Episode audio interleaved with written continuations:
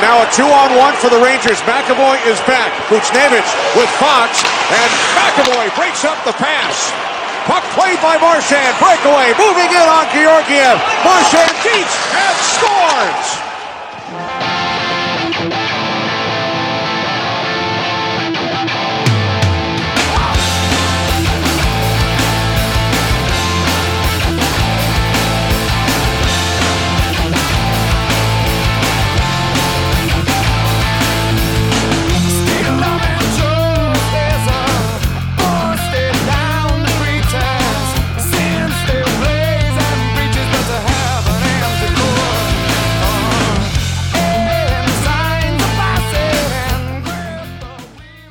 Hey now, welcome to the Sportscasters Podcast. My name is Steve Bennett.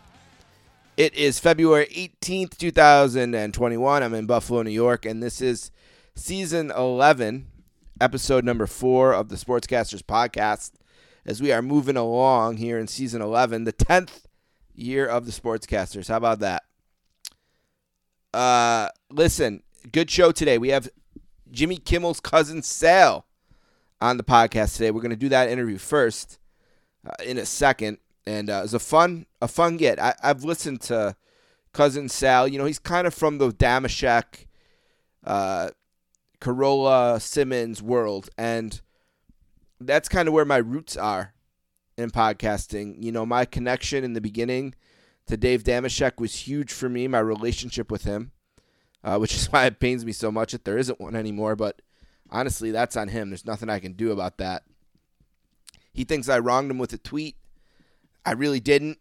He won't even let me explain it to him, so it is what it is. But in the beginning, he was so important uh, to this podcast, and you know he does a pod. I think he owns a podcast with Sal, uh, and it was great to have Jimmy, Jimmy or uh, Jimmy's cousin on Sal, who is doing a uh, uh, a book tour uh, his book is uh, I'll mention it in the book club, but his book is uh, is why he's out there and why I got him. Also on the show today, Michael McCarthy from Front Office Sports is going to talk sports media with us. We'll do that after the book club, and it's a really interesting interview with him because he broke the story about Outkick and Jason Whitlock leaving Outkick and why he left Outkick and he broke another story about the Tony Romo of golf possibly being Phil Mickelson. And we talk about Super Bowl ratings. It's just like a loaded sports media. And I've had sports media guys on recently, like, right? Uh, Deitsch has been on. Before that, Bryan Curtis has been on, who, by the way, I was busting his balls about not writing. He has a great column out right now on Ringer about Jim Nantz and what's going to happen with his contract, which I'm sure is really interesting to Joe Buck, who I believe is signed through 2021. So he'll be the next big free agent after Nantz signs. Uh, so it'd be nice, I'm sure, for Buck if Nantz sets the market pretty close to Romo, which is like 17 million a year. I think Buck's at like five or six. Buck is going to be on soon, or he says to me. So we'll see if if Buck is on soon. But there's a lot of really interesting sports media stuff. Uh, we'll talk about that in the second interview with Michael McCarthy, and then I'll do one last thing. I, am not sure what yet, but a few ideas. And I, you know, I got this. I think I've said this. I use this app called Evernote, and on my Evernote, I have this kind of list of ideas for one last thing. And when I put them on there, I sort of really start to work on them in my head. And then when the music is playing and it's time for me to do it, I'm like, all right, I'll do that one. And then bam, I do it. So we'll see. Uh, but before we get started on that, I guess first things first. Today, you know, I played the clip of the Bruins scoring an overtime winner, and I would have loved to have played the a Sabres goal, but I can't remember the last time they scored a goal. You know, the season was shut down for a few weeks, and look it's just it's not it's just not I just first things first is I don't even know what to say about the Sabres. You know, and I think people are so frustrated that the idea of even having a rational discussion about them is sort of out, out of the out of the realm of possibility. You know, the the word the Sabres fans, uh, understandably so, are so past the point of, well, they played pretty good, but they didn't win, or whatever you would say. You know, they've played 10, 12 games. They're four, six, and two, so they're, you know, four and eight basically, and they're dead last out of eight teams in the division. Now, most of the teams have played, you know, three, four, five games more than them two, three, four, five games more than them. So they have games in hand, but for that to matter, you have to win. I think I saw they've they've won like nine, nine of the last or four of the last twenty two. Just some painful number. You know everything. Everything that, everything that you would want to talk about with them. It's just so it's so brutal. You know, like so guys aren't scoring. Jack isn't scoring yet. You know, Hall isn't scoring. You know, Olofsson is scoring. Reinhart's not scoring. Most guys aren't scoring. You know, people are giving up on Dahlin already, which I think is a huge mistake. Nobody likes Ristolainen. Everyone wants to trade Jack now. Oh, Jack's going to demand a trade. We don't like Jack. You know, the goalies are supposed to stink, but they've been all right. But then eventually they probably will stink. So then we'll hate them too. You know, I like the coach, but people don't like the coach because he doesn't play Jeff Skinner where they want him to play. And Jeff Skinner's not scoring. And Jeff Skinner has scored like nine goals or something since they signed him to a $10 million deal, which is obviously a mistake. Although, you know, in retrospect, I don't know what they were supposed to do. Let him walk? You know, that would have been so they would have traded O'Reilly and then let Skinner walk. I mean, I guess in retrospect they should have, but what would the narrative have been then? I'm sure they felt backed into a corner. You know, and it looks like uh, Dylan Cozens is good. Dylan Cousins, I don't know why I keep saying Cozens. Dylan Cozens is good, uh, but not good enough yet, probably, for it to matter. You know, Mittelstadt has been disappointing. Another guy I think it's too early to, to give up on, but plenty have. You know, and it's like they need, like starting tonight, Jack Eichel to play like the MVP, Hall to sound like a guy who wants a mega deal in the summer. You know, Dahlin to play like the next great defensive pro. They just need it. Like at some point, can everything just come together for this team? You know, Eric Staal needs to not look old. You know, everything just needs to click for them. It's like, can they ever just go on a run? I mean, they had that run in the beginning of the year a couple years ago, they won 10 in a row and then, you know, didn't win another game the rest of the year. And they're like the only team ever to have a 10 game winning streak in a season and not make the playoffs. It's like just put some wins together, score some goals. Man, it's frustrating. And everyone's frustrated. So everyone's making these outrageous takes. You know, let's trade Jack. Let's fire the coach, fire the GM, trade this guy, trade that guy, get rid of Dahlin. He sucks. Everyone's just frustrated. That's what it is. Everyone's just frustrated. Frustrating team. I don't know. I don't know what else to say about it. But it sucks because the passion for hockey here is so great. You know, and when the, those arenas start to open back up, it'd be great if they opened up for a really good team and there'd be playoff games again. And I mean, geez, if you just want to know what it's like, search Sabres overtime winner 2006 playoffs. You know, and watch the arena after Danny Briere scores or something. Man, how long ago does that feel? What year was that? 2006? Damn. If you had a kid that night, he's 15 years old. 15 years old. Embarrassing. Anyway, good podcast today. In a second, we'll take a break. I'll come back with Jimmy Kimmel's cousin Sal, Sal Iacono. Then we will do the book club update, and then we will talk to Mike McCarthy from front, front Office Sports, and then one last thing. All right, we'll be right back with Sal. Well,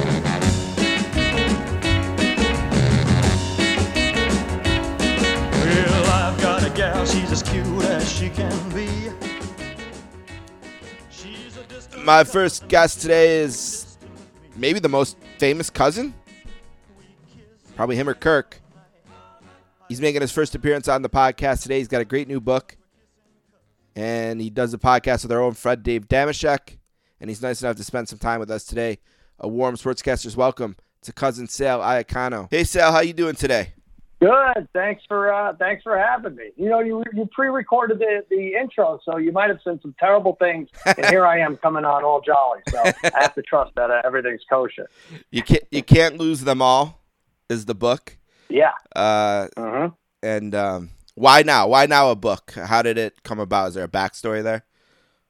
Uh, yeah, my uh, my greedy agent figured he could make ten percent of like uh, six hundred bucks, and he's like, "You got to do this, baby doll." And uh, you know, actually, you know, Bill Simmons, a uh, friend of mine, we do a podcast together, and um, he said he said now is the time, and I just sat and I thought about it. I was like, I've been gambling for like thirty five years. Let me see how many stories are worth telling, and I had like close to fifty stories. I was like, all right. Um, let me let me do it now. Let's see what this adds up to. And I get everybody has a very short attention span, so I made each chapter like four pages long, and uh, and it somehow added up to a book. Yeah, it's a really easy read. It seems like gambling over the last I don't know three to five years, maybe even a shorter period than that, has kind of crawled out of the underground, you know, into the mainstream. I mean, I don't know if seven years ago, or maybe even less than that, you would have had a show on Fox Sports that's as boldly about gambling as yours is. You know what I mean? Do you think? Yeah. That, yeah. Yeah. No. Well, what do, what do you think it is? I don't know. I mean, it's not my book. My book had nothing to do with it. No, no. um, I think maybe it paved the way for the book to be as rel- you know to be you know sure. maybe seven years ago it might have been a little bit more oh it's about gambling i don't know where now it's like oh sports gambling we do it on apps in some states like every other play now you know, it's just become so much more a part of yeah. the of the culture, I think. And and it seems like someone who's been gambling your whole life, um, since video poker with your aunt way back in the day, like how has it changed gambling or kept gambling the same for you or or how how do you think things have changed as it's become more on the front line of the culture? Yeah, I mean, it definitely is. It helps that it's legalized in several states. I think 11 states have like, you know, uh, access to mobile. Um, it's uh, it's kosher in 11 states, and that's going to balloon up to like 30 states. And I like to compare it to the marijuana laws, you know, especially like here in California. Like when there's a stigma attached, people are going to do it on the sly, right? They're going to gamble, but they're not going to talk about it, or they're not going to gamble, or not going to smoke. And then you legalize it, and all of a sudden, as is the case with my cousin Jimmy Kimmel show, like. um you know, every fourth guest is going to talk about vaping in his or her uh, patio, you know, and uh, whereas, like you said, five years ago, there were only a few punchlines. It was Sarah Silverman, it was Woody Harrelson, it was Willie Nelson, it was Snoop. And now it's like, you know, more acceptable. Same thing with gambling. You know, ex players are talking about gambling. They're more familiar with the point spread, and some were familiar before but didn't want to say anything. So I think as more and more states legalize, you're going to see that um, accessibility to players and, and, and, names like, oh my God, he gambled, she gambled. That, that's great. And, um, you know, the, the pregame shows are embracing it more and, um, and it's, and it's all over television. There's no denying it. Right. It's like back in the day, Jimmy the Greek would, you know, give his score prediction to kind of as a nod to the spread, right? right? Like the, he would predict these scores like 20, 29 to 18 or something. Like, where do you come up with that? It's like, oh, it's because he wants you to know that he thinks they're going to cover. Right. You know, but uh, yes, and he would also he would signify with his fingers. Sometimes, sometimes he wouldn't give a score, so he would be like the Eagles over the Cowboys, but small, and he'd to put his two fingers together close. And if the Eagles were favored by like seven and a half, you knew not to take the Eagles. You would take the Cowboys, uh, figuring they'll they'll lose by three, according to Jimmy. Yeah, and you said what? It's eleven states, and I think you know, coming out of COVID as states look to make up revenue that was lost, right. you know, that number is just going to keep going up and up and up. You know, until Absolutely. maybe everyone but Utah or states, something. Yeah, they were going to slow play it. Maybe there was a plan. You know, don't put it on the docket. Don't vote on it. You know, but you know, it, it is free money. I mean, I think New Jersey did nine hundred million dollars. It took in nine million, nine hundred million. That that's not their cut of it, but um, that's free money. You know, if. They keep five percent of it. That's their take, and uh, you know, so you can't really say no to it. Uh, something that you're going to eventually, um, you know, legalize anyway. Right. I know it's definitely been fast tracked in New York. You know, mm-hmm. um, this year as they look for a way to make up revenue. And it seems like that's the other thing. New York, Texas, California, Florida. Those are four gigantic states, and none of them have have uh, legalized it yet. But once that once that ball gets rolling, forget it. You know, you'll be able to. And like I said, you know, um, there's so much hypocrisy. It begins and ends at the NFL. Roger Goodell, you keep your seven year timeline in there. Seven years ago, he said there would never be a team in, in Nevada. Right. Well, not only is there a team, the Raiders, the Raiders, NFL team, but but there's going to be kiosks where you can bet in the stadium live on the game. So, um, yeah, they've really turned the things around. Yeah, that's unreal to think about. You know, there's an NHL team there. There's an NFL uh-huh. team betting betting in the actual stadiums. I want to go back. Right. I want to go back. So I grew up in Buffalo, New York, but I'm nice. a New York. I'm a New York guy. You know, my my territory. I'm a loyal WWF territory guy. You know, that's my New York's my market. and I know you grew up uh, grew up in the early days. You know, pre Hulkamania even uh, for part of that. Loving right. Roddy Piper and and I just wanted to take you back and talk a little bit about about the WWF in that era and going to shows in the Garden. Let's do it. Yeah, or Nassau yeah, County Coliseum. It. Do you remember your first show, your first wrestling show? I got a, a great one that I was at to tell you about. But uh, do you remember I your think, first show? Yeah, I think I don't think it was the Coliseum. So there was a time where I was going every month to Nassau Coliseum, and they would sell tickets for the following month. Right at halftime. Um, yeah. Right, right, yeah, right after, or right, yes, or right during. You would right go right down to the box office, and I had a newspaper route back then, and I would immediately buy tickets for the following month and try to get a good seats. But I think it was a local high school. I think it was Walt Whitman High School, and um, and uh, the Samoans came out, and I remember them throwing their towel. And now these were gigantic men, like 370 Humongous, pound men, yeah. and they're all they're, they're all related to The Rock and you know yep. Rocky Johnson and all Yokozuna, like Yokozuna. Sure, they're all Tonga. All those guys are uh, right. Roman Reigns, they're all related, and the Samoans um, were kind of the early. I mean, they're like they're the Rock's uncle, I think.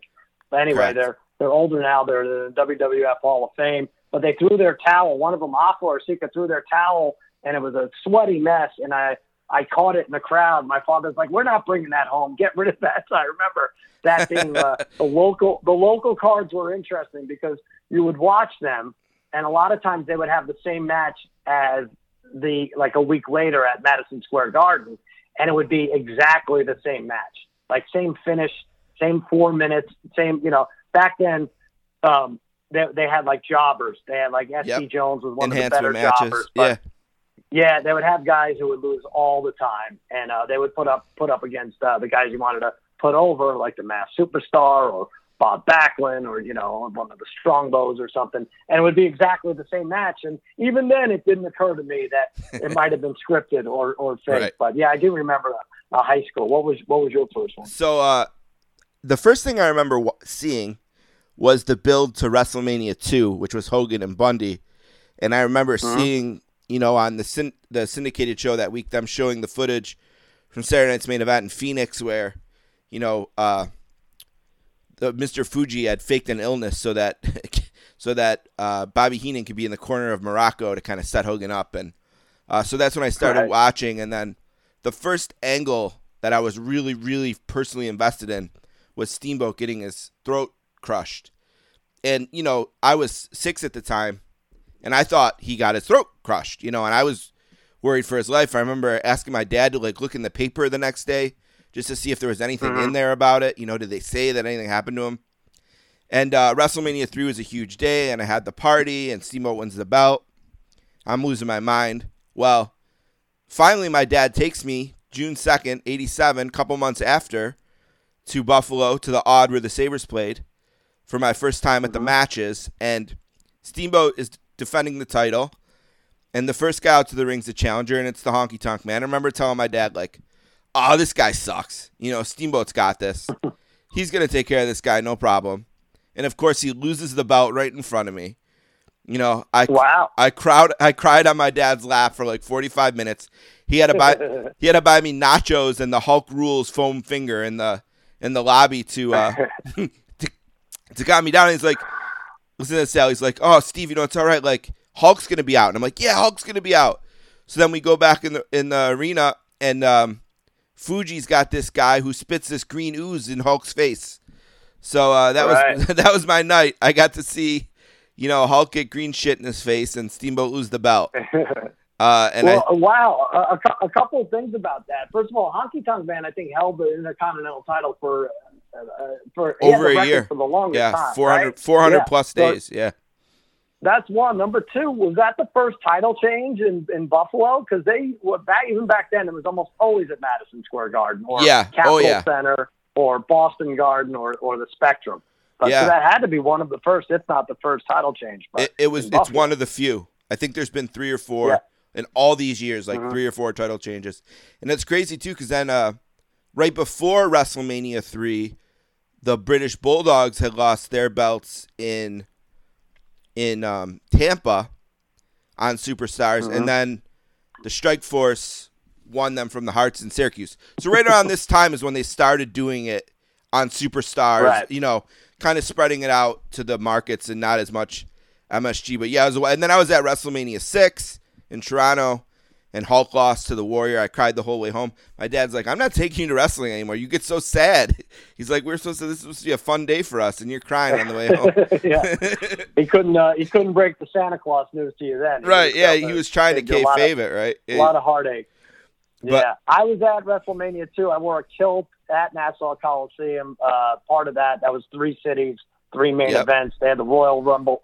Well, they had some kind of uh, battle royal in Chicago. Right. They had Hogan Football. against Bundy in L.A. Mhm. and then uh, right the football play the Bears were there, and then uh, Piper against uh, Mr. T.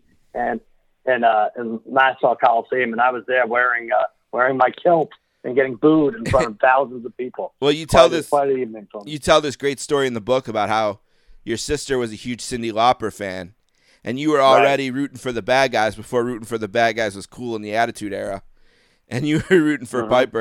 And it's funny because my daughter, I have a four-year-old daughter, and um, we watch '80s and '90s wrestling together all the time. And I have this other podcast called 24 Inch Podcast. It's like a Hogan podcast.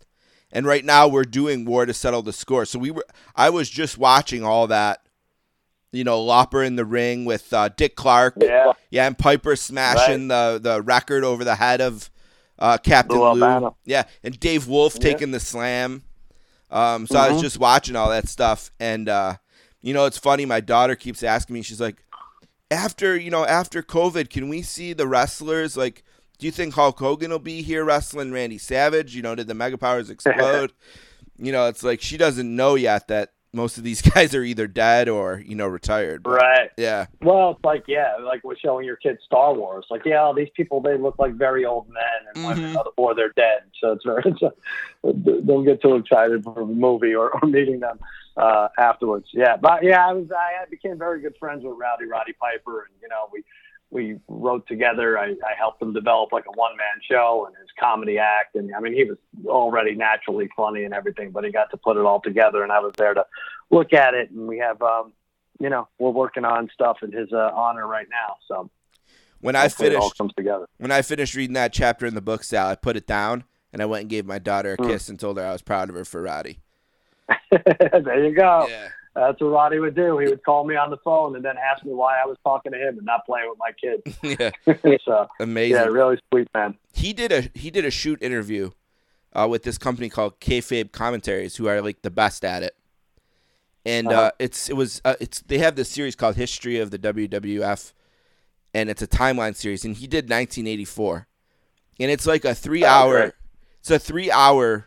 It's uh, you got to see it, Sal. It's unbelievable. You can see Piper kind of in real time, fighting with himself, where he wants to protect the business, but also he Mhm. knows like this is his chance to say some of these things that he's been holding back, and you can kind of see the the battle he's having with himself, and it's just it's an unbelievable just three hours of where Piper was in his life. I think it was shot two years before he died. Um, you know, Really? yeah. Yeah.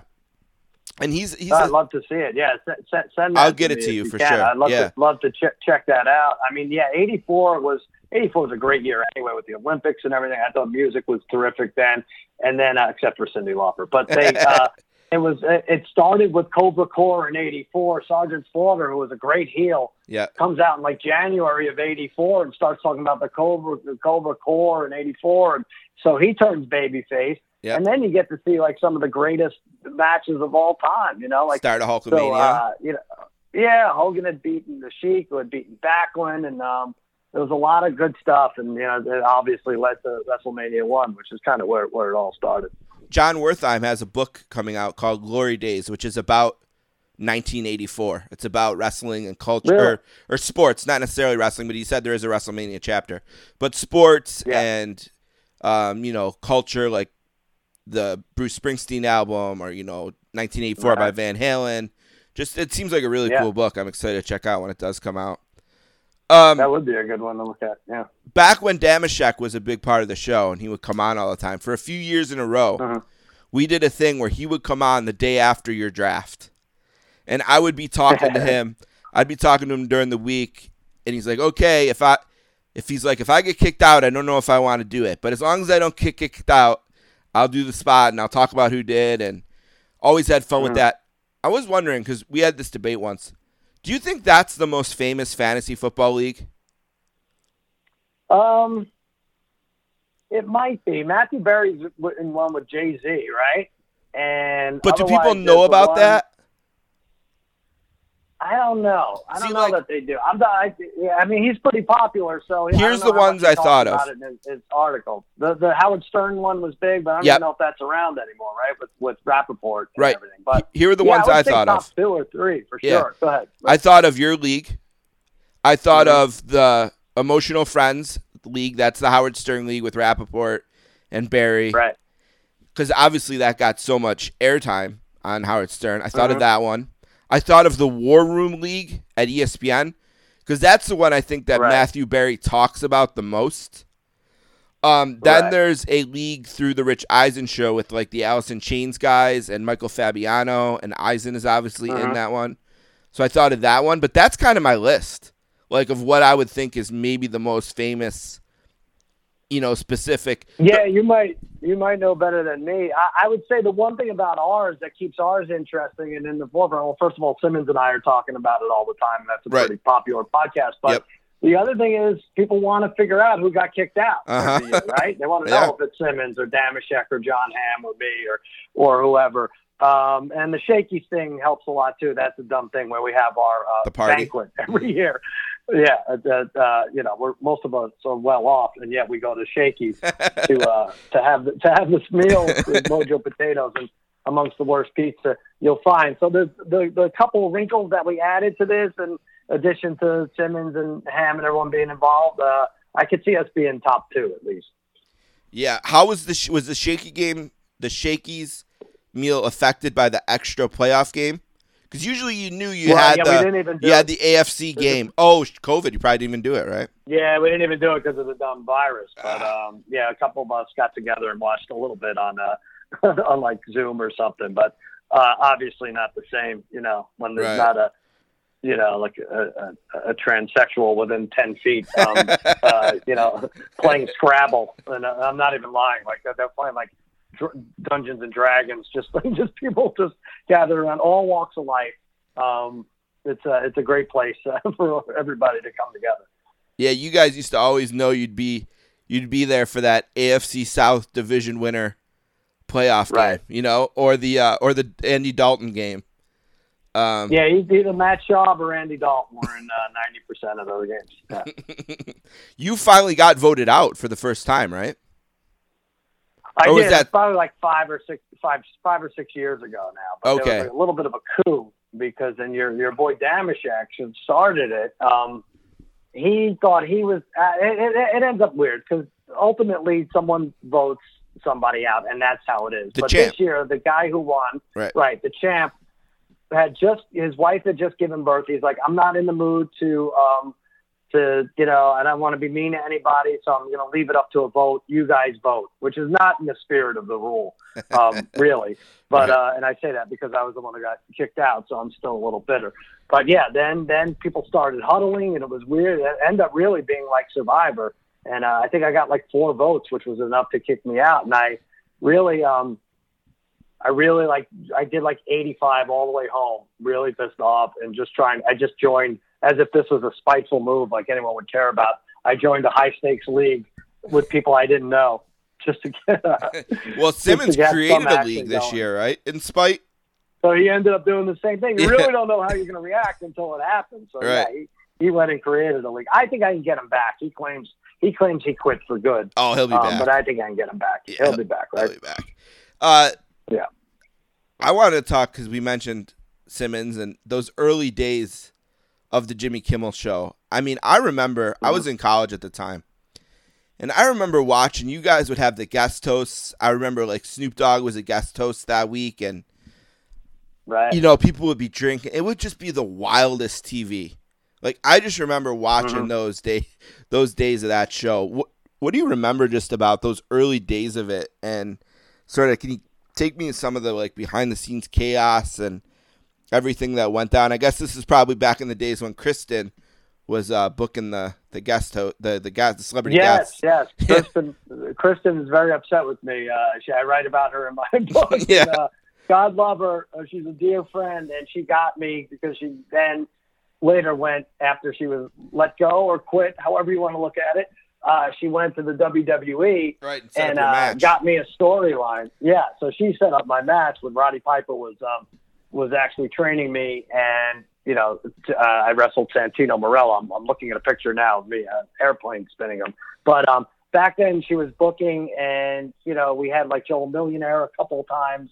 That was a reality show star, and she, I think, she tried to book Rodney Dangerfield a few months after He had passed away. passed away. it was really the Wild West back then. Honestly, it was like the hippest green room in Hollywood. It was like the hippest bar. And to this day, um, you know, actors come on. Aaron Paul came on. He's like, bro, I used to be in your green room. I used to sneak in to your green room like right, people just hang out. Yeah, Yeah, it's like a, a lot of the guests would just hang out, and they're like, "Oh my god!" Uh, and, and then they ended up being on the show. But yeah, it was um, it was crazy. I mean, we served that first night. We served beer to the audience. Um, and that was know, the end the of that. show route Yeah, ran deep, and then yeah, they're all like vomited, and then ABC's like, "Hey, we got to class this up a little bit." We're like, "What? what? This isn't what we bargained for." But um, yeah, it was like one party. Uh, you know, we we recorded. Uh, it really was live back then, so we recorded from 9:06 to 10:06, and none of us had kids back then, so we would just stay in the green room and party till like one in the morning, and then we'd have to do it all again the next day. You know, right. five days a week. We, we would tape on Friday back then, but yeah, it was uh, it was spectacular, and we'll never see anything like it again. Oh my god, it's such a funny, such a funny show for the viewer too, just to see kind of the chaos in action. It's like really unbelievable. It reminds me of like the Yeah. first. There's that, and then like the first year of Howard on Sirius.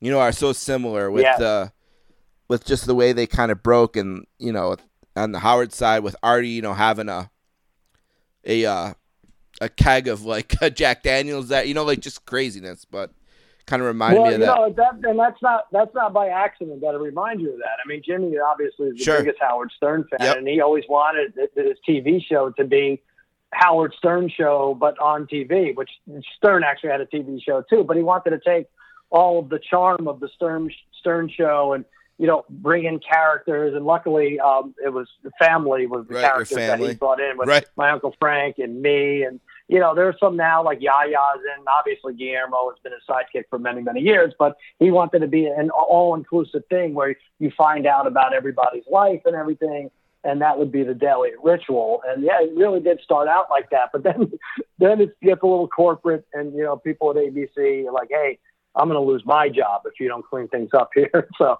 we got like a middle ground now going. Do you have a favorite concert that you got to see because of Kimmel? You know, like the I know like uh, Wolf Wolfie Van Halen is playing this week. You know, it's kind of his first time playing out since he uh, got his own group together, and I, I remember the Van Halen when the when um, Mhm. the album came out, the the new Roth album came out. They played for a few days back there. Did you get to see any like unbelievable? You remember any unbelievable like music related stories from working with Kimmel? Oh yeah. yeah, Well, Coldplay. I mean, we shut down Hollywood Boulevard for Coldplay the first night, which Right. was the, the chaotic scene and uh, just terrific. Um, uh, well, I mean, there, there's so many. The Foo, Foo Fighters. They were on. There were people on rooftops all along Hollywood Boulevard for a stretch of a mile just to see them from the rooftops. Wow. Um, they were great, but I think McCartney shutting down uh, Hollywood Boulevard was um, unlike any anything else. I mean, he really, you know, nearing 70 years old at the time, still gave it his all. And uh, you know, if you if you blur your eyes, you close your eyes, it's like, wow, I'm listening to every Beatles song I heard on the radio, and it sounds uh, 93% of uh, accurate. I know you're a stern guy, and uh, you know at least a little bit. And I, the picture of you throwing out the first pitch at the Mets game when you're walking out there, were you thinking about Baba Booey at all? You... I was thinking about it le- leading up to it. I was thinking about it, and um, and oh boy, I, I threw that first pitch a thousand times in my mind, and then another thousand times preparing for it in the days leading up. And if anything, it was going to be just short, you know. Right. Uh, but I wanted to give it some oomph too, you know. I'm like, I got to throw in the 50s at least. I'm not going to lob it. I met, I am like, I have to throw from the mound. I'm not throwing from the grass. And I just reared back. I would take it and throw it, and I uh, and I did it, and I did. I dressed as uh, not dressed as, but I had Jesse Orosco's jersey on. Forty-seven. The guy who uh, closed out number forty-seven, closed out the 1986 World Series. Yep. Pitches it, throws, uh, strikeout, throws his glove in the air, and uh, jumps into the catcher's arms, and that's what I did. Uh, Recker was a guy, gigantic uh, man and a backup catcher, and I jumped in his arms, and I looked up, and there were like 400 people in the stands, and they were like all camp goers from, uh, you know, it was, like, it was a Tuesday after Tuesday afternoon in August, I think against the Pirates, by the way, and uh, so there was very few people there, and those that were there didn't even get what I was doing because they were like 11 years old. Right, they weren't around for '86. Uh, Right. That's a great bit, but uh, how much would you pay Prescott? I know. Oh, me? Yeah, and if you if I you don't have enough. If if if it, if it depended on me, I wouldn't be able to sign him. Um, I think he's going to get it. I think he's going to get the money, I and think I think so, he too. deserves it too. I do, too. I think they Yeah. overpaid. You know, Zeke Elliott's the problem right now because he might be the second best running back on on the team, and and they went deep into the pockets for that. They Right. gave him fifty million dollars back when you could maybe still pay a running back that kind of money. I think those days are over now. Though Derrick Henry's keeping it alive a little bit, but um, I think they love Dak. I think it's very hard to be a quarterback in Dallas. Um, they, you know, listen, before he got injured, he had great numbers. The year before, he had spectacular numbers. So it's not their offense that's a problem. You know, they had three receivers that totaled 3,000 yards this year. It's the defense that gave up 30 points a game, second worst in, in history. So that's the side of the ball they need to concentrate on. That you don't you don't want to screw with uh, Dak Prescott and what they have going right now. So I think he'll get his 40 million, or they'll franchise tag him again, right. um, which you know probably won't be great for him. Well, I know you love your team. I'm a guy who loves my team. I'm an out of, mar- out of market fan. I've been a Saints fan since 1987 in Buffalo. I have over 30 seasons, but um, Mhm. yeah. So hopefully, you know, works out for you for the Cowboys. But uh, 30 minutes went by quick. Cousin Sal Yeah, is not is not here for his uh, health. Uh, he's here to promote the book. You can't lose them all. Tales of a degenerate Right. gambler. The cover went away on me. I was trying to read the cover. Tales of a degenerate gambler and his ridiculous friends.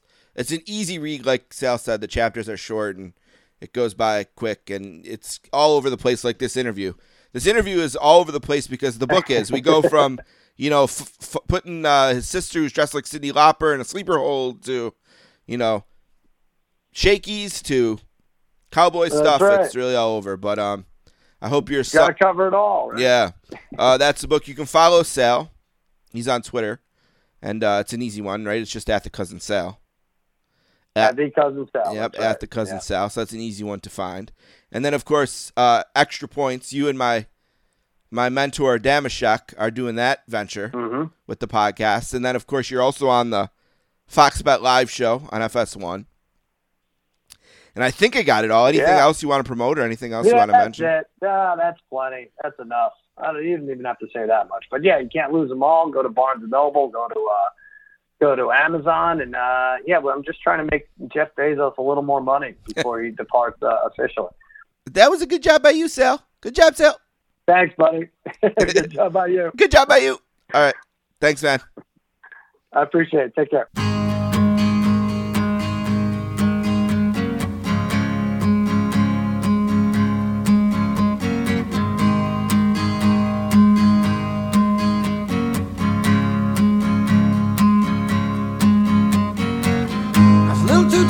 Could he use a few pounds.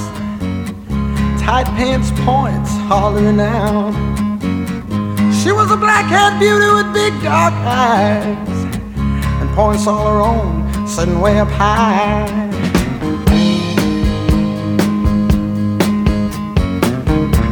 Way up firm and high.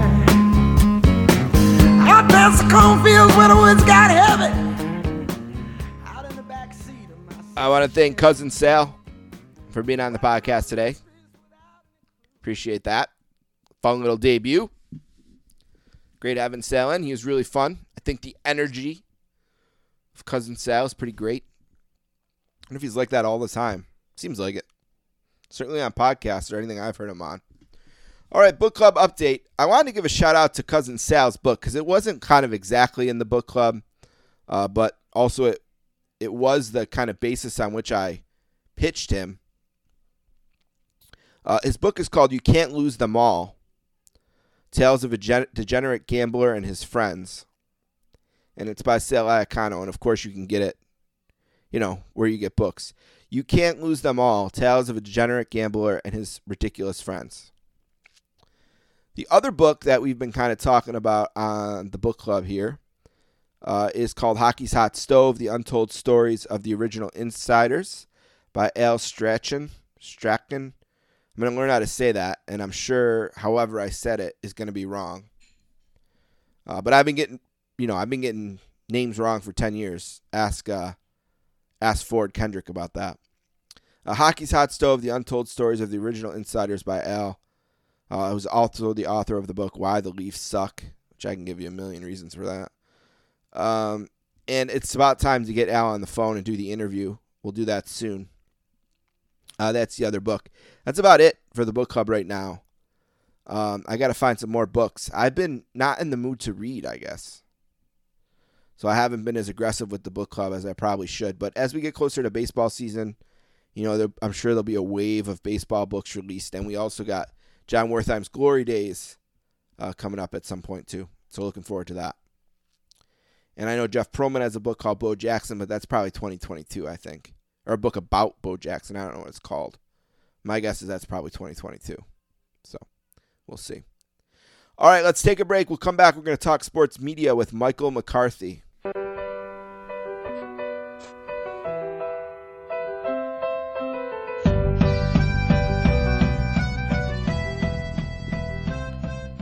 Our second guest today is a senior writer at Front Office Sports.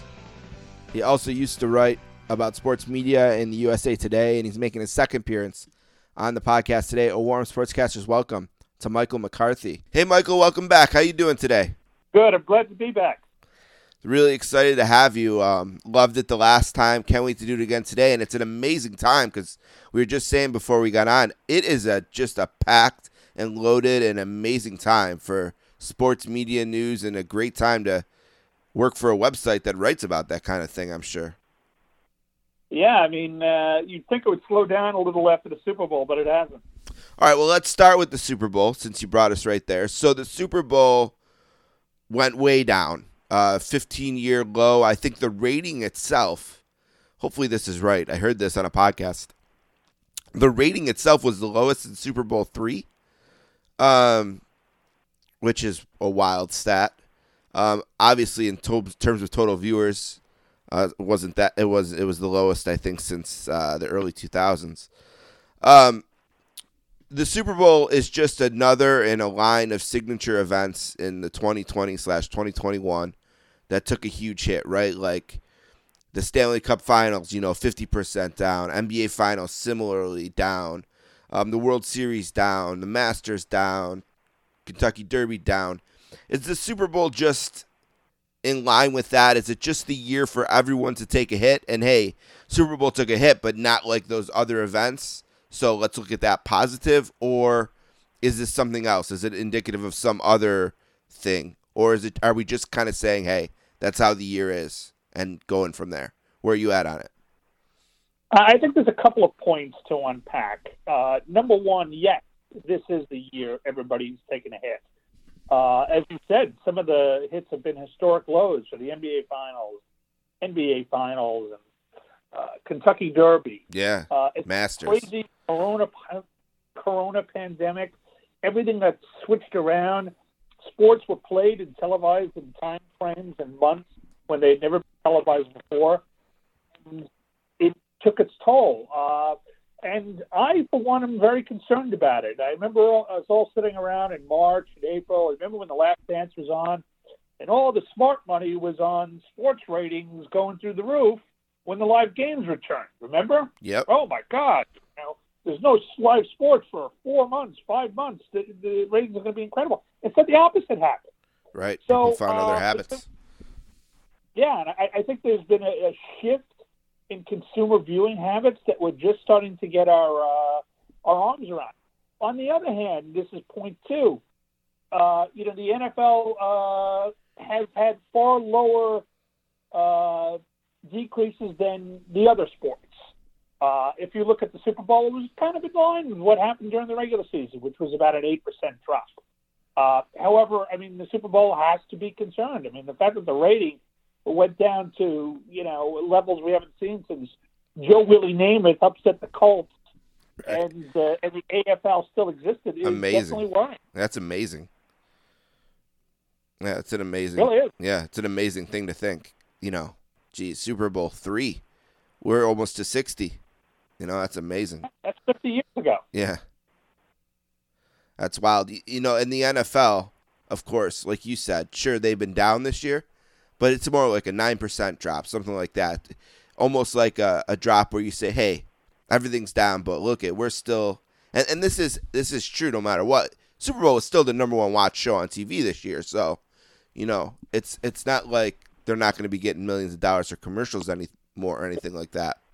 But it's just Right. It's, we all yeah. we all have to do with that rating is take a deep breath.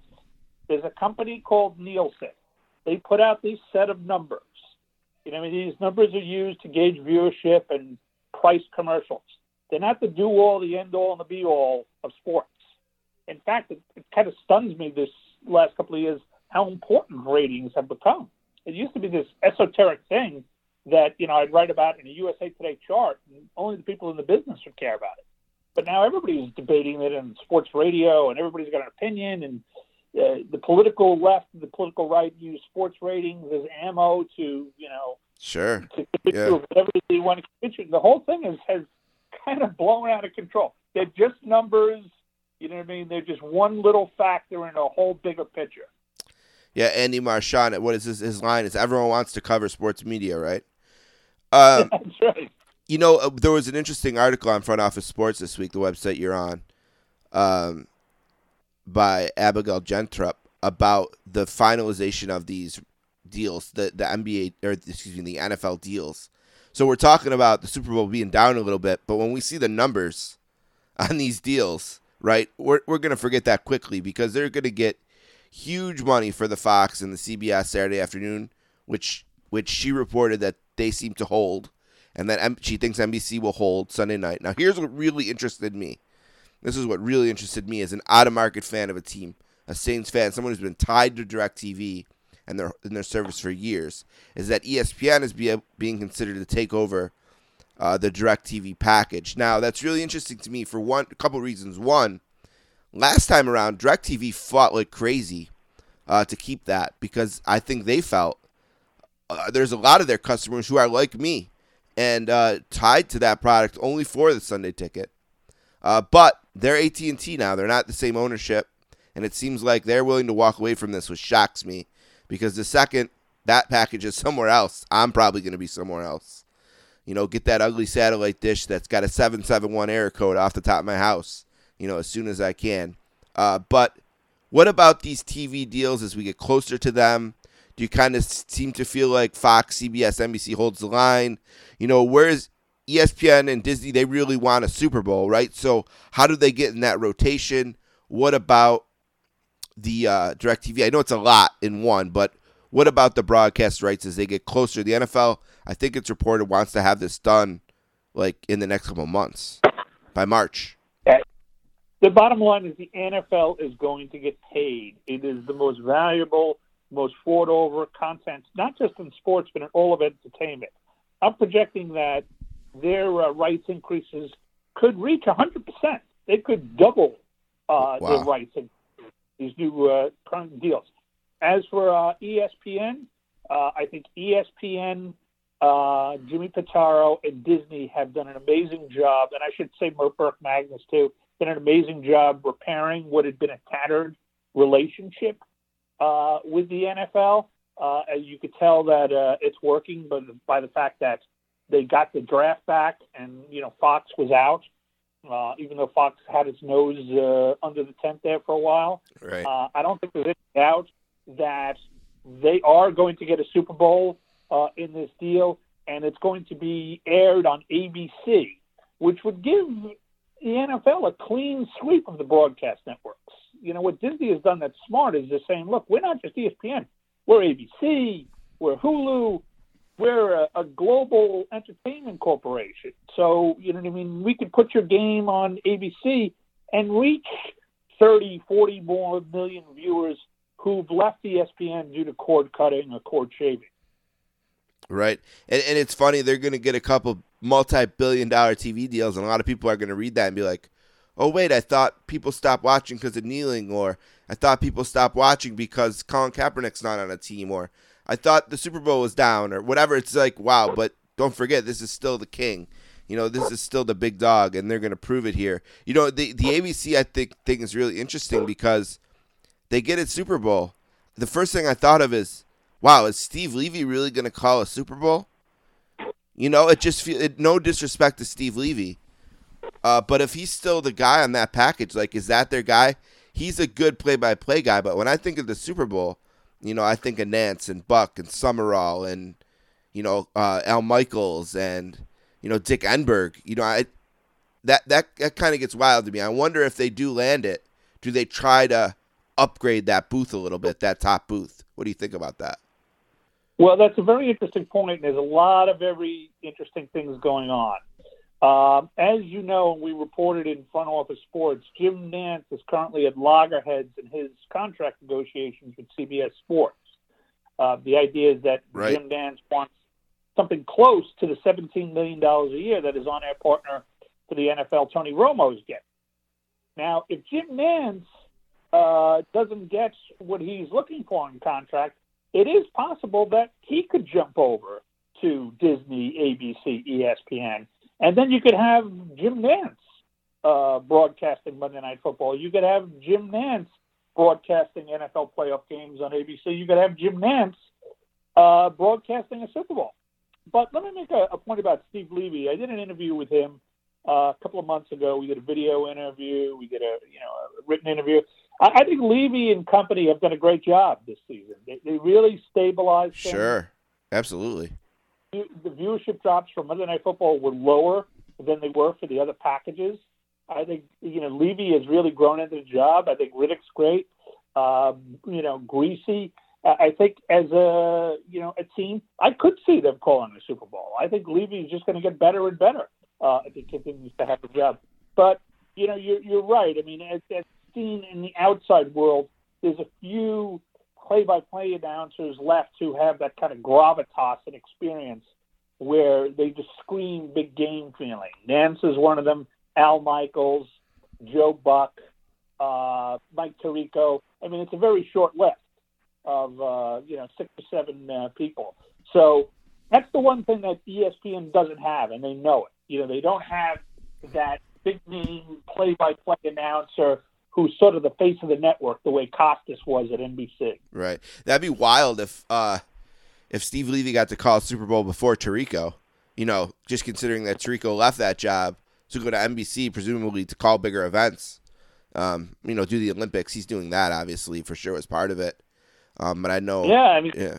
things have happened. I mean, they traded Al Michaels for a cartoon character. So Right. I mean, this business is wacky. just just an opinion here from you. Um, you know, ESPN they've they've got so many headlines the last few years, um, cutting big price talent and not getting to the level um, on talent, and maybe positioning themselves where they want ESPN to be the star now, not you know Simmons or some of the people they've let go or or not extended. Do you think that?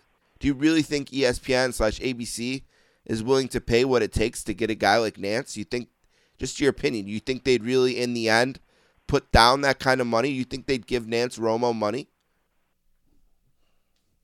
I don't know if they'd give him Romo money, but you know, I, I could see them going in somewhere uh, in between what he makes now, which is six, and between what Romo makes, which is seventeen. You, you bring him down there somewhere in the middle.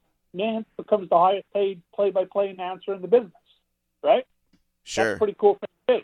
You know, maybe he doesn't make uh, Romo money, or maybe he does hold out for for Romo money. But to answer your question, you would ESPN pay that? Yeah. Yeah. Okay. I mean, this is this is a business of one percenters now. There's the, the top one right. or maybe the, the half of percent of the people at the very top, the Stephen A's, the Romos, the true superstars who move the dial. They are going to get paid. It's the people in the middle, as you said, noting the, the layoffs at ESPN, who are really taking the, the short end of the stick because they can't get the contract, so they're getting their salaries are getting cut or they're being frozen, or or they you know they're working on contract. So if you're one of those one percent, you know what I mean, one of the top voices and faces in this business, and certainly Nantz is right up there. You'll get your money. All right. Speaking of top names in the business and Romo and all that, you've been working today and put a put an article out in Front Office Sports about the future of Phil Mickelson, and that TV could be his next thing, and that he's sort of set up to be the quote unquote Tony Romo of golf, right? And I've heard this a lot since the emergence of Tony Romo. This person could be the Tony Romo of this or the Tony Romo of that, or you know, uh, maybe Drew Brees will be the next Tony Romo. That's why NBC got in line for him. Or, You're right about You know, that. maybe it's Philip Rivers is going to be. It's like uh, you know, it's almost like with uh, football coaches too. When the the Rams got to the Super Bowl, you know, everyone wanted to hire the next uh, Sean McVay, right? And now it seems like TV the, the big thing is we got to get the next Romo, and uh, golf is the top of the list on that right now. And Mickelson is their next Romo. Tell me about your reporting on this and what you think about the idea that he could actually. Do you think he could actually be? You know, do you think he could actually be it? The guy that's the quote unquote Tony Romo of golf. Well, first, I think Phil is fantastic on camera. Right. Uh, if you've watched any of the matches where you have you know access to the up close microphones and the trash talking, you know he's been the star. There's a reason why he's been in all three of them because he's the most entertaining one, you know, outside of Barkley uh, on the whole match. Two, uh, I you know I think that that little uh, broadcast debut uh, he did last year during the PGA Championship, where he did over an hour in the booth with Nantz and Faldo, opened a lot of eyes people said, "My God, this guy's terrific. Uh, he knows so much about the game. He's entertaining. He's got a, a huge social media follower. Fans love the guy. So, do I think you know he could be the next Tony Romo? If there's anybody in golf who could be the next Tony Romo, it's Phil Mickelson. Right. He's got legitimacy. You know, 44 wins, major wins. You know, he's a guy who's been willing to stare, you know, Tiger Woods down from time to time, which isn't which and is, he's funny, you know. yeah. What people like about Phil is he goes for it. He goes for broke. I mean, even last year uh, when he was on the PGA Championship, what's the first thing he did? He, he made kind of a, a a joke that was in poor taste, you know, and and uh, the telecast stopped for a second where everybody looked at each other. But that's Phil. Right. You know, he's unpredictable. Uh, he's get, I think he would have a you know a little bit of that you know Johnny Miller element too, but he would also be a guy who's literally directly off the course now. I mean, across all sports, they want announcers who are right off the field, right off the floor, right off the fairway. You know, they don't want announcers who did, you know, did this 25 years ago. They want announcers who are doing it yesterday. I mean, this guy uh, won a tournament two years ago. You know, he won at Pebble. So even at a, you know, at age 50, uh, you know, he could still bring it. The same thing at the same time as Phil. This is this incredibly smart move you know, he's 50 years old. He could either, you know, play on the Champions Tour, which, you know, to him wouldn't be much of a challenge, sure. you know, beating guys who are 15, 20 years older. Or, you know what I mean, he could uh, stick with the, the sport he loves and have a complete second career as the new face and voice of golf. I, I think it'd be a great move for him. Now, the article that you wrote on Front Office Sports ends with the question I think that is the most important. Can anyone pay him enough? You know, that's the question. And he wants, you know, allegedly, as And does he want to call 10 to 20 tournaments? So how much is he going to want to do? And can anyone pay him enough to justify how much he wants to do, right? Like if you're going to give him $10 million or something a year and he's like, ah, I only want to do six tournaments or something, well, maybe that's not worth it. Uh, but where do Yeah, you where do you, where do you think that- the balance is- is there? that, that is the, the key question. You know, uh, guys like Phil have made so much money on the course and in endorsements. They don't need the money. Right. He's second only to Tiger in career earnings, ninety-two million. Never mind the tens of millions he makes every year from commercials. Never mind if he takes a plane to Saudi Arabia, he can get an appearance fee of a couple of mil just for playing the weekend. So you know, the question is, you know, does he need the money or want the money, and how much would he want? I hate to keep belaboring Tony Romo, but there's been another uh, Tony Romo effect here, which is now everybody wants Tony Romo money. Right. yeah. Everyone wants to hire Tony Romo, and the guy who's going to be the Tony Romo wants the Tony Romo money to be hired that way, right? Sight unseen, I mean- too. Sight unseen. At least Tony had to earn it after a year, right? Yeah, I mean, you know, if you if you're in this business and these guys are such superstars that they have egos, they naturally think, hey, you know, if Tony Romo's getting that kind of money, I should get that kind of money. Right. Uh, you know, so if you're a network that's used to, you know, paying Lanny Wadkins or you know one of these guys, you know, not much, uh, and somebody comes along and asks for that that kind of money, you know, you you have a heart attack. Uh, so I, I don't know. I mean, uh, you know, all, all these things are negotiable. It's really, I think, up to him. I mean, I think if he wants to do it, the networks would go all in. right. And uh, his net worth is listed at 400 million. so, um, Four hundred million. yeah. we'll have to see if that gets. Buy know, a couple of tournaments, much Right. less announce. But, exactly. you know, if you look at Phil, if you look at him during the matches, and you look at him emceeing this thing for American Express recently, he's having a ball behind the microphone. He loves being a, a raconteur uh, and telling stories, and you know, ragging on competitors, and, and you know, playing the host role. I mean, he obviously enjoys it. You know, there's a little bit of him that's a ham, and you know, and this is perfect for him. The Sportscasters are here with Michael McCarthy from Front Office Sports, where he's a senior writer. And of course, for years, I read his column in the USA Today and other places as well, New York Times, Sports Illustrated.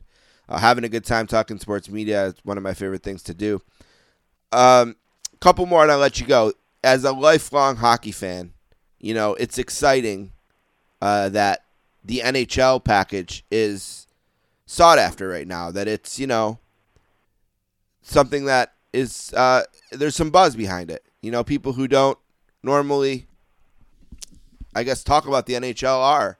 And I remember the last time around when they, re- I think it was a re-sign, or maybe it was the original deal, but I think a re-sign uh, with NBC, and and the billion uh, word was there, and I just remember thinking like, wow, you know, it's unbelievable that the NHL is getting this kind of deal, and like maybe I have to rethink Bettman and my my thoughts on him. So I'm not a fan, but what do you think about their package? Uh, it seems like it's going to probably split up a little bit. Uh, maybe there'll be a couple different networks they'll be on, sort of like the NBA package, which I, I think makes sense. Um, and and you know, I think it brings us to this idea of the streaming packages too, because you know, the NBC just spent a lot of money uh, to get the WWE network on Peacock. Um, and all these different networks, you know, whether it's ESPN Plus, Peacock, CBS now with Paramount, you know, I think they're looking at these streaming networks as kind of the new frontier, and they really want to put as much content as they can. And I think the NHL's benefiting a little bit from this, and maybe all sports leagues are going to benefit for this right now. Maybe like kind of it with the rise of the uh, the RSA, you know, 15, 20 years ago. Maybe this is kind of like that, where you know everyone is kind of rolling with this and getting bank from it. What do you think about the the NHL deal? Um, what do you think about streaming networks having a kind of a role in driving the price up? And what do you think about um, uh, multiple networks? Will it split, stay the same? I know a lot there again, but just talk a little bit about the uh, NHL rights which are coming up as well. Yeah, to- to address your uh, points one by one, I said, yeah, number one, I think like the NFL, the NHL is going to get paid. It's a, it's a great sport. It has a loyal fan base. It's live programming. You could use it to fill a lot of holes in your schedule. Two, I think streaming is becoming increasingly important. I think um, ESPN Plus, uh, a big streaming network, already has a piece of uh, NHL, and they would love to get more.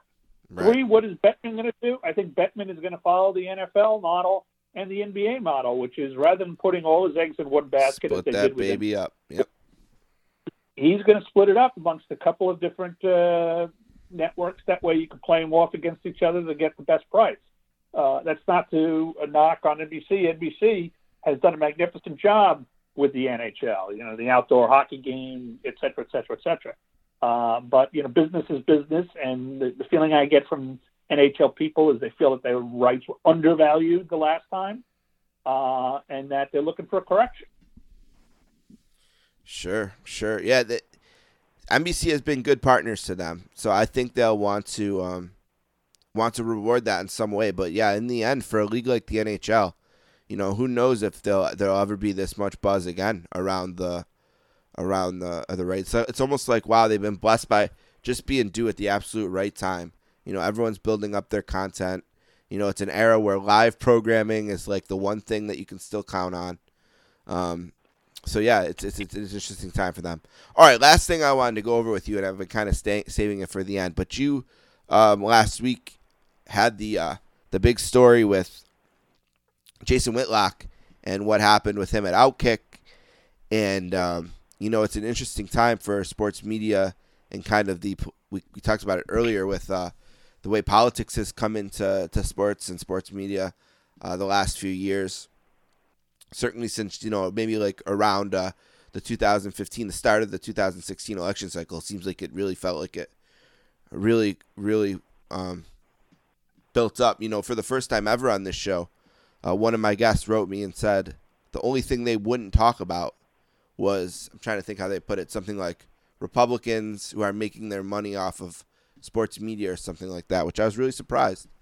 Uh, but you haven't Huh? been um, you haven't been um, shy to talk about it at all. Obviously, you had the the deal with Whitlock. There's the thing with um, you know uh, the former ESPN boss and Le Batard. They're maybe gonna do a, a left wing version of that. So let's let's kind of take it one by one here. First of all, what did you think about Whitlock and the way he described the split with Outkick? Now, to him, he said he didn't vet his partners properly, and there was a third partner that's not Clay, not him, uh, that he didn't feel like was putting the proper amount of money in. He thought it was going to be 500k for his shares. Then they Clay said no, it's going to be this other thing. Now the response to the, your piece from them was, look, it he knew what the deal was. This isn't true that he was tricked in any way. What was your sense coming out of it? Did you feel like you believed one more story than the other? Were you surprised? Was this what you expected going in? Because going into your article, we were waiting for a while to, for Whitlock to kind of say what happened. Was this what you were expecting? Were you expecting like more of a personal thing between him and Clay, or like what do you think happened there? Let's talk a little bit about Outkick, and let's first do it with Whitlock leaving and what your impressions were of that, since you're the perfect guy I, I to was talk to. surprised, to be honest. Yeah, Uh, I was surprised because it was a big mystery. Uh, you know, Yeah. all of a sudden one day, Whitlock, who'd been going great guns for Outkick, literally crashing the website because his columns were generating so much traffic, suddenly stopped writing right. and and put out a few cryptic tweets, you know, explaining that you know something happened, but I'm not going to say what, and I'll just explain it at a later date. So I was as curious as uh, as everybody else because uh, it seemed like uh, you know a partnership that at first glance was doing quite well. You know, they, they seemed to be you know simpatico in their their attitudes and their approaches and their political views or whatever whatever you want to call it. So um, I was surprised, but you know, two when the explanation did come from Whitlock, uh, I wasn't surprised. I mean, what is at the ho- uh, at the heart of most disputes? You know, money, yeah. whether friendship, Cash and creative. money, Cash and creative, right? Ca- Cash and creative. money, money, money. Yep. You know, and uh, you know, and, and also I think uh, there's a feeling by Jason. He said this to me in the interview that you know he you know uh, signed up for something and he thought you know those promises weren't kept. Uh, you know, and then you know I reached out to Outkick and you know, and their reaction was, look, everything we did was completely above board, and you know he knew it all. Uh, I also thought it was interesting, uh, and this is why he's an interesting interview. He was kind of hard on himself. He blamed himself. Right. Uh, he's one of those guys who's not who doesn't run around saying I'm perfect. He was like, you know, if you want to blame, uh, you know, me for it, go ahead, because I, I blame myself for not, you know, uh, doing enough due diligence or doing my own homework. Uh, so yeah, it, was it was interesting. You know, he's always an interesting interview. I've interviewed him before because, boy, he gives it to you straight. You Right. know, you, you ask him a straight question, boy, you get a straight answer. Uh, you know, there's no uh, pussyfooting around. There's no, you know, weasel words. It's just uh, straight from the gut. Um, so, you know, it's over. I mean, even though uh, Whitlock's still living in Nashville, I don't expect there to be any kind of a reunion between him and Clay. You know, who obviously uh, that's his hometown of Nashville. I think he's heading to one of the big uh, political networks. I think he's going to be, you know, uh, working for either Fox News, uh, Glenn Beck's The Blaze, or both. Right. Yeah, it seems like in the last year he's really, you know, even while he was at Outkick, he was writing stuff. Stuff was popping up. He was, you know, appearing on um, Tucker Carl- Carlson more, and um, you know, writing columns that would appear other places. Maybe that was post the split. I don't know, but around that time, you know, he's written some. This is something I want to ask you about him because some people feel like he is he is writing in a provocative way and he, it's a calculated thing you know that people feel like he's doing this uh, to to make to, for, for money you know like almost like a grift kind of you know and he's Right. and he's saying like no like these are my principles this is what i believe and like you said he's a straight shooter and he's saying i'm giving it to you straight you know and even if it's a controversial opinion like you know the cake the black lives matter is the modern day kkk which i think is a column he wrote very recently. You know he's saying no that's my opinion and i'm saying what other people don't want to say. I'm saying it and that's me. And then you have the other side saying no this guy's a grift you know this guy he's just doing this whatever. Where do you stand on him in, in that kind of debate? Do you think he's the one or the other or somewhere in between? What do you think about Whitlock? Yeah, he, yeah. he's incredibly polarizing. yeah Uh, you know, every time incredibly I, I get so much, you know, reaction, you know, particularly from people who don't like him, who don't like his views, who don't like his, you know, who don't like anything about him. He's been called every name in the book, a race baiter, a troll, misogynist, you know, yeah you name it. Uh, I think he's giving it to you from the gut because if he wasn't, he'd do more to protect himself. I mean, I, I literally asked him in the interview. I, it's, you worried you feuded with so many people right that becoming too toxic to hire. Uh, you know that the mainstream media won't won't touch you because at some point, you know, you've had a flame war with you know one of their stars, and he was like, no. He's like, my model is Mike Royko, the Pulitzer Prize winning columnist, the late great Mike Royko, who never gave a shit, you know, who he pissed off in Chicago as long as he felt he was right. And uh, I, I do believe with Whitlock, what you see is what you get. Yeah, I seem to agree with that too. And he is so incredibly, you know, anything, you know, like when I, I had Bobby Burak on from Outkick, first time in the 10 years of the podcast, I got two emails from people in sports email saying, like, I can't believe you'd give that, you know, that website um, a platform or whatever. And I was like, wait, what?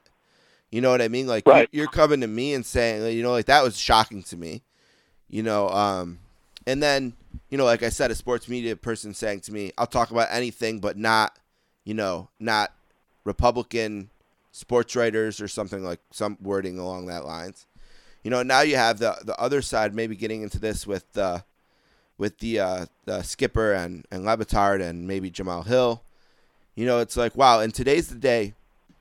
I know as record this, Rush Limbaugh passed away today, and you know I think about him, and uh, you know he's a, he's a guy who really you think of all the Republican voices out there and in mainstream media, radio, wherever. It's like that's the guy who I don't know. Without him and, and, and his work, would that would that subculture exist? I don't know. Um, but here we are in, in 2021. You know, the just the peak of this polarization and of and sports is in the middle of it now. Where do you think this goes? You know, like where do you do you think that this has a this kind of reporting? Do you think it has a shelf life? Do you think it gets bigger and bigger? I mean, one thing that Clay has said, even with or without Whitlock, is that man, Outkick is just growing and growing and growing beyond our wildest expectations. you know, I I'm taking him at his word. I'm not. I, I don't know, but um, where where do you see this? Where is it going? You know what I mean? Like when you look out two, three, five years in the future, what do you think about this kind of sports websites Yeah, I- and reporting?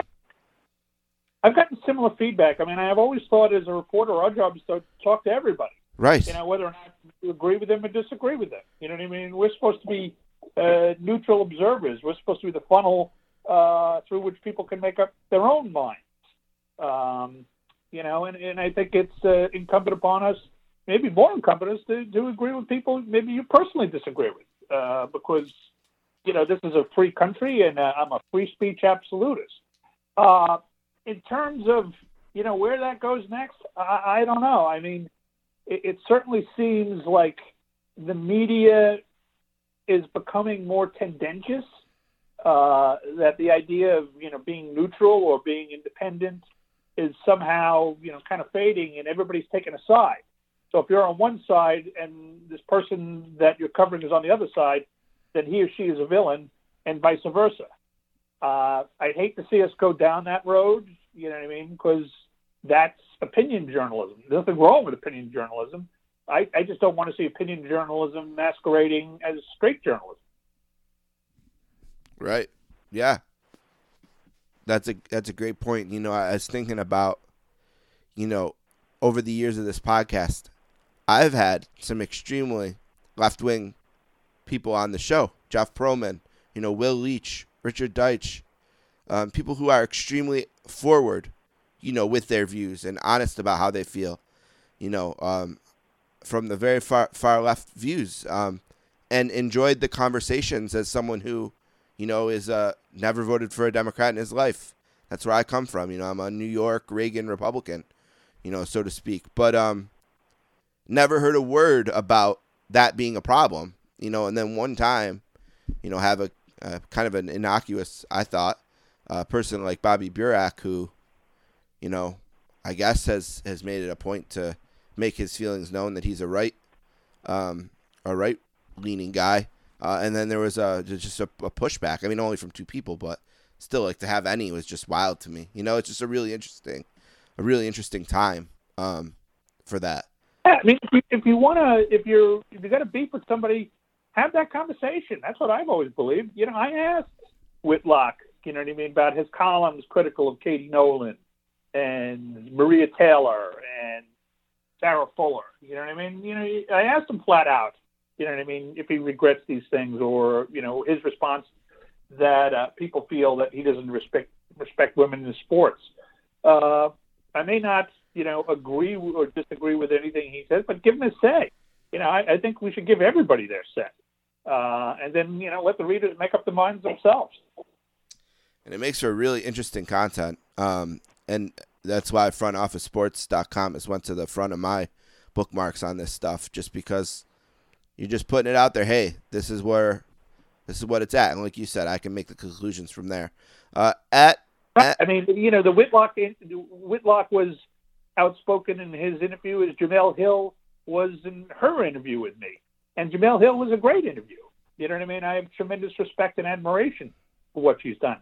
You know, they- they're coming at it from different uh, points of view. sure, But boy, you know what I mean? That's the kind of interview you want as a journalist, rather than somebody, you know, just playing it safe and mouthing platitudes.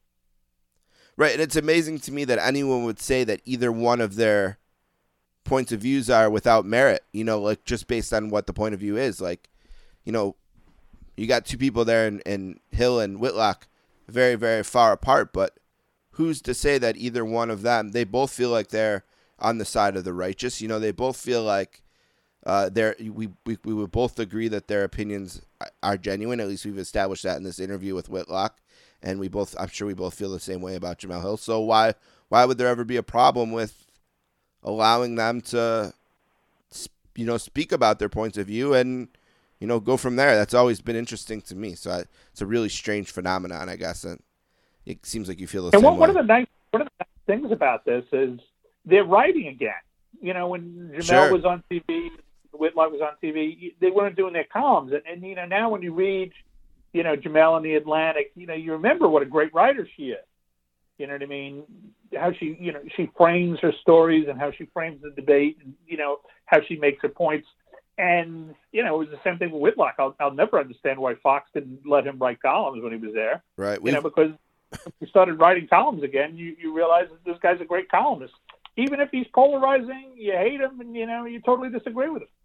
you know, it's a great point too because we've lost so many great writers to the money of TV, right? Whether it's Tony Kornheiser, you know, or Michael Wilbon, or Bill Simmons, or Frank Deford, or you know whoever these guys that they're Damon Hack, who was an amazing uh, writer for Sports Illustrated. Now he talks about golf on TV, you know, and he's one of my favorite people in sports media. But and every time he's on the show, I tell him like, man, I'd trade everything to hear one more, read one more game story from you, you know, an SI or whatever. But yeah, that's a great point. So yeah, I'm all for the m- more people writing.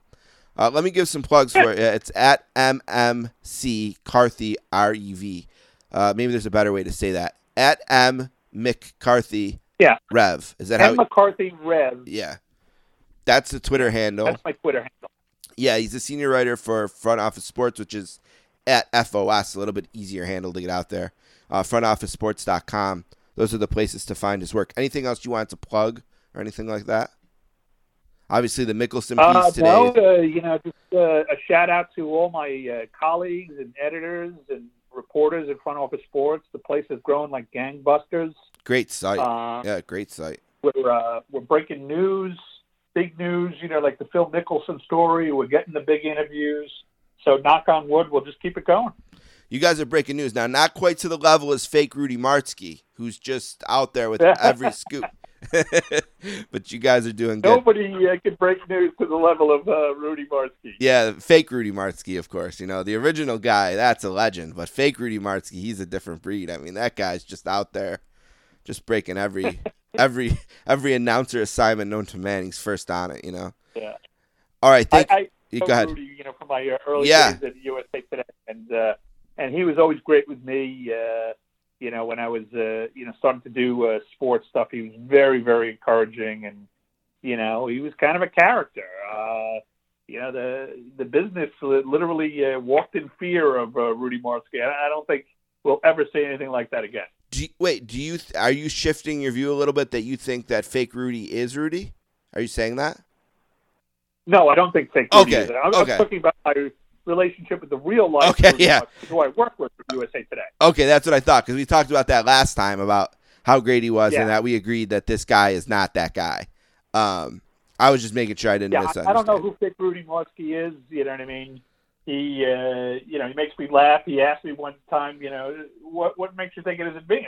Because I don't think so. You know, I told him I said I know the real Rudy. Yeah. know, and I, I don't think it's you.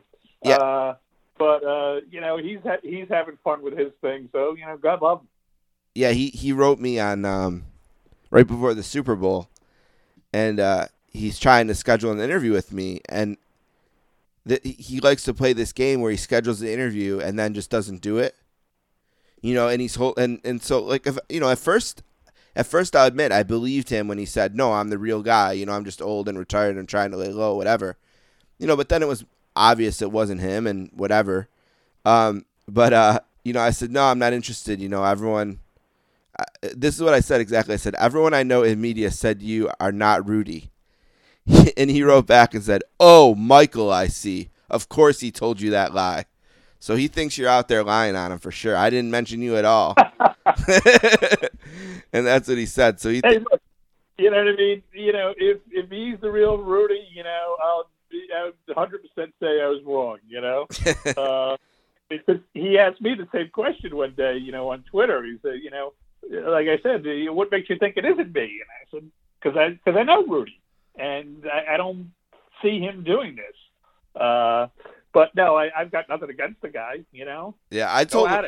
I told him the reason that I didn't think it was Rudy is because a professional like Rudy would never schedule all these interviews and then just cancel them like that. You know what I mean? I said, there's no way that this guy worked all these years in the business and would just like be that, you know, rude with people's time and things. You know, like there's just no way.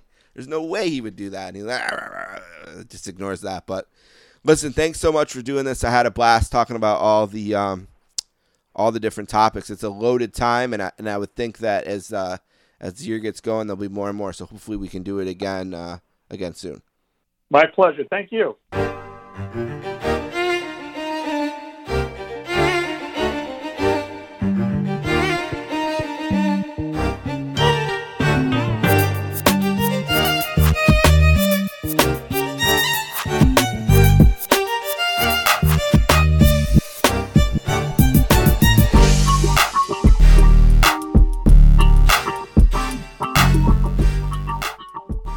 Want to thank Michael McCarthy and Sal Iacono for being on the podcast today. Don't forget, you can hear their interviews and all the interviews from 10 years of the Sportscasters on our SoundCloud page at soundcloud.com slash sports dash casters. You can also find us on Twitter at sports underscore casters.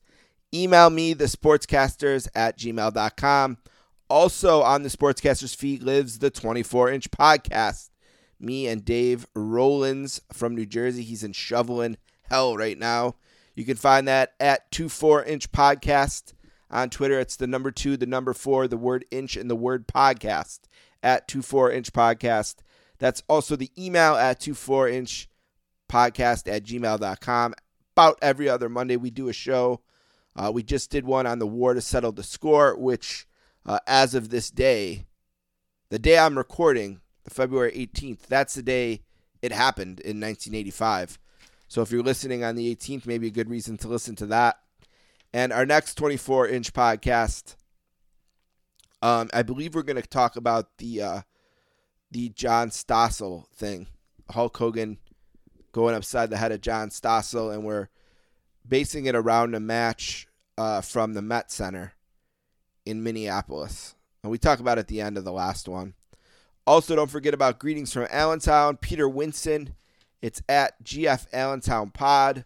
His new episode released today is a clip show about the Macho Man Randy Savage, which is timely because he and I are working behind the scenes on a new Adams Division podcast where I'm going to give the top 10 Hogan matches. He's going to give the top 10 Savage. And it's not, you know, based on star rating, it's a favorite thing. My favorite, his favorite. He also does greetings from Greetings from Allentown Live with Keithy. Uh, those usually come out on the weekends, and the last one they did is about Saturday Night's main event from 1986 when Jake and Savage had an all heel match. My friend Adrian Dater, I was on his podcast last week. He's at a Dater on Twitter, and he is in Tahoe covering the Avalanche uh, as they play in some outdoor game in some incredible scenery in Lake Tahoe. Looks really cool at a dater on Twitter. Follow him if you're interested in what's going on in Tahoe. All right, uh, that's it for that. One last thing for me today, and on February 16th, which was Tuesday, uh, it was my grand would have been my grandmother's 92nd birthday. And it passed without without a a word from anyone. You know, just you know, it's crazy because when my grandmother died way back in 1995, it was partially so sad cuz she just felt so young and she had struggled for a while, so you know, when she got sick, she was even younger and then when she died, she was still young and it's funny to think that if she lived and she was still alive, she'd be 92 today. So she'd be really old really old. Uh, and we've talked. A, I've talked a lot about my grandmother on this show. You know, obviously, I named my daughter Paula in her memory. It was like one of the top five thing. One of my top five dreams I wanted to do in life was have a daughter and name her Paula. You know, and thanks to my wife, I was able to do that. So I've, t- I've told a lot of these stories. You know, I've talked a lot about her on here. And I've told a lot of these stories. And then her birthday happened and I just didn't hear from anyone, you know, and I don't know. I don't know what should have happened. But I didn't like talk to my mom that day about it or my aunt or my uncle or any of my cousins or my brothers. I didn't call them. They didn't call me. I don't know. One day it was the 15th. Then the next day it was the 16th. And the day after that it was the 17th. And her birthday just passed. And I remember when it was coming up to her 90th birthday, I had suggested that we do something to celebrate her 90th birthday, but we didn't.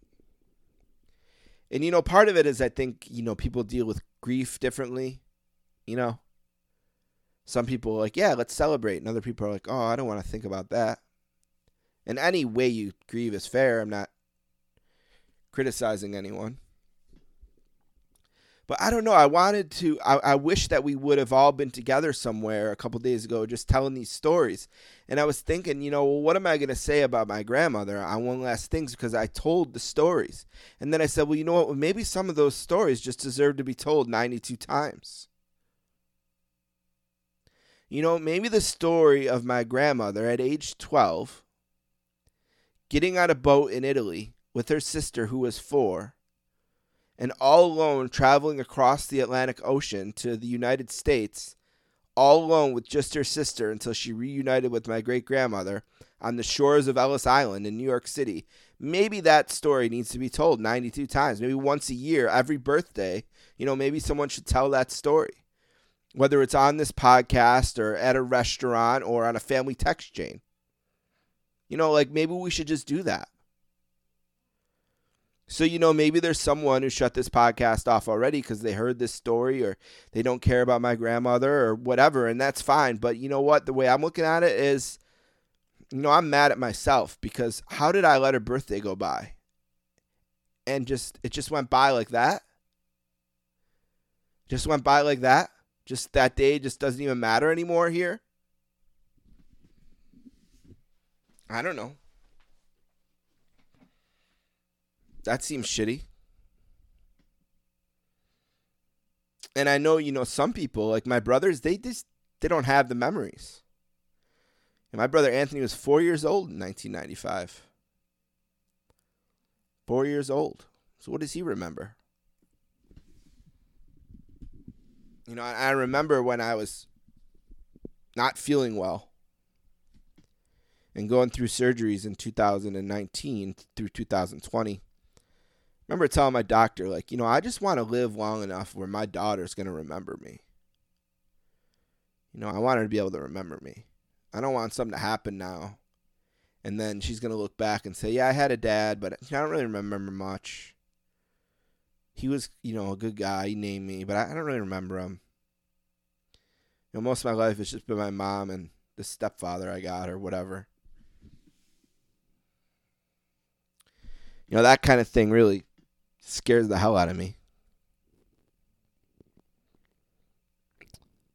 But I don't know, just the stories, my grandmother's stories, the life she lived, the time that, you know, when she used to make me noodles, or the time that we were laying together watching Monday Night Football, and she wanted me to turn the TV off, but I thought I was cool because I was at grandma's house and I was up watching Monday Night Football, which didn't even start until 9 o'clock then. And Joe Namath got his leg broken in half and my grandma just happened to look up at the TV and saw it, and she's like, "You gotta turn! What the hell?" She made me turn it off. She gasped at the sight of Lawrence Taylor breaking his leg in half, and the TV went off, and that was it for me being cool watching Monday Night Football. It was bad into bed with grandma, or watching, you know, watching Golden Girls with her, going to her company picnic with her. You know, I was that guy in my family. I have five she had six grandchildren, right? And I was the one of the six that got to sleep in her bed with her. And I was the one who got to, you know, go to her company picnic. And I was the one that she babysat and bought Christmas presents for. You know, I was that grandchildren. I was that grandchild. Because even by the time my brother Greg was three or four years old, you know, she was sick then. You know, there's a picture of her with my cousin Paulina when my cousin Paulina was born, and I think that's 1992, February of 92, and she looks sick in the picture. She's obviously ill in the picture. So I guess it's on me to tell these stories, right? And and and I failed the other day. I let it go by. You know, I probably should have texted my mom and say, "Hey, remember that one time grandma did this?" Or tell me a story. Tell me one of your stories about grandma. Should have texted my uncle or my aunt I don't know. I guess she's been dead for 16 years, so we just don't think about her birthday anymore. I didn't. I, you know, I'm not even worried about anyone else. It's like, what did I do? I did. I feel bad. I feel guilty. I feel awful because I let the day pass. I didn't tell a story. I didn't ask someone for a story. You know, Paula and I, we read James and the Giant Peach because we're reading that. We should have put James and the Giant Peach under the bed, and I should have told her a story about Grandma Paula on her 92nd birthday. She would have been 92. I should have told her about when she was a 12 year old girl and she got on that boat. Should have told her that story. You know, I mean, it doesn't have to be that dramatic, right? Like maybe I should have just told her a story, you know, about she was cooking me noodles and I was in the living room watching John Taylor win the Super Bowl. You know, that's where I was for that Super Bowl, 88, right? Brown, uh, Bengals and, and 49ers. My grandma was cooking me noodles. Noodles and gravy. She was in one room, I was in the other room watching John Taylor win the Super Bowl, him and Joe Montana. And Joe Montana saw John Candy in the stands. You know, just a little story like that. And look, I don't have that many. You know, even for me, you know, I was like around nine years old, 10 years old when she started to get sick. And I have some sad stories, and I've told them here. And today just doesn't feel like a day for a sad story. You know? I don't know. I don't know where I'm going with this. I just know I, I feel like I didn't do enough on my grandma's 92nd birthday. So I want to do more on her 93rd. You know, and we all have these people in our lives that we miss. And I don't mean you need to go post on social media or anything like that because that's silly. But I don't know. Let's just. I know I got to do a better job remembering my people. You know, especially her. Especially her. You know?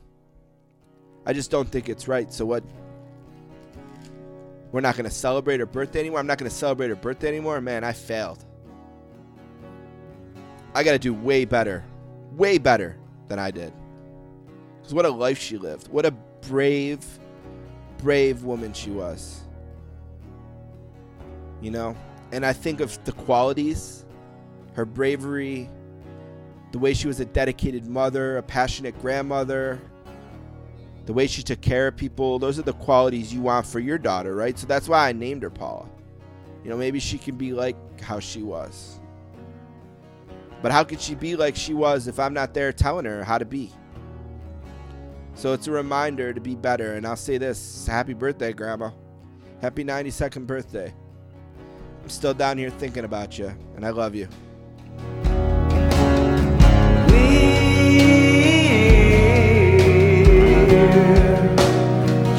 Chase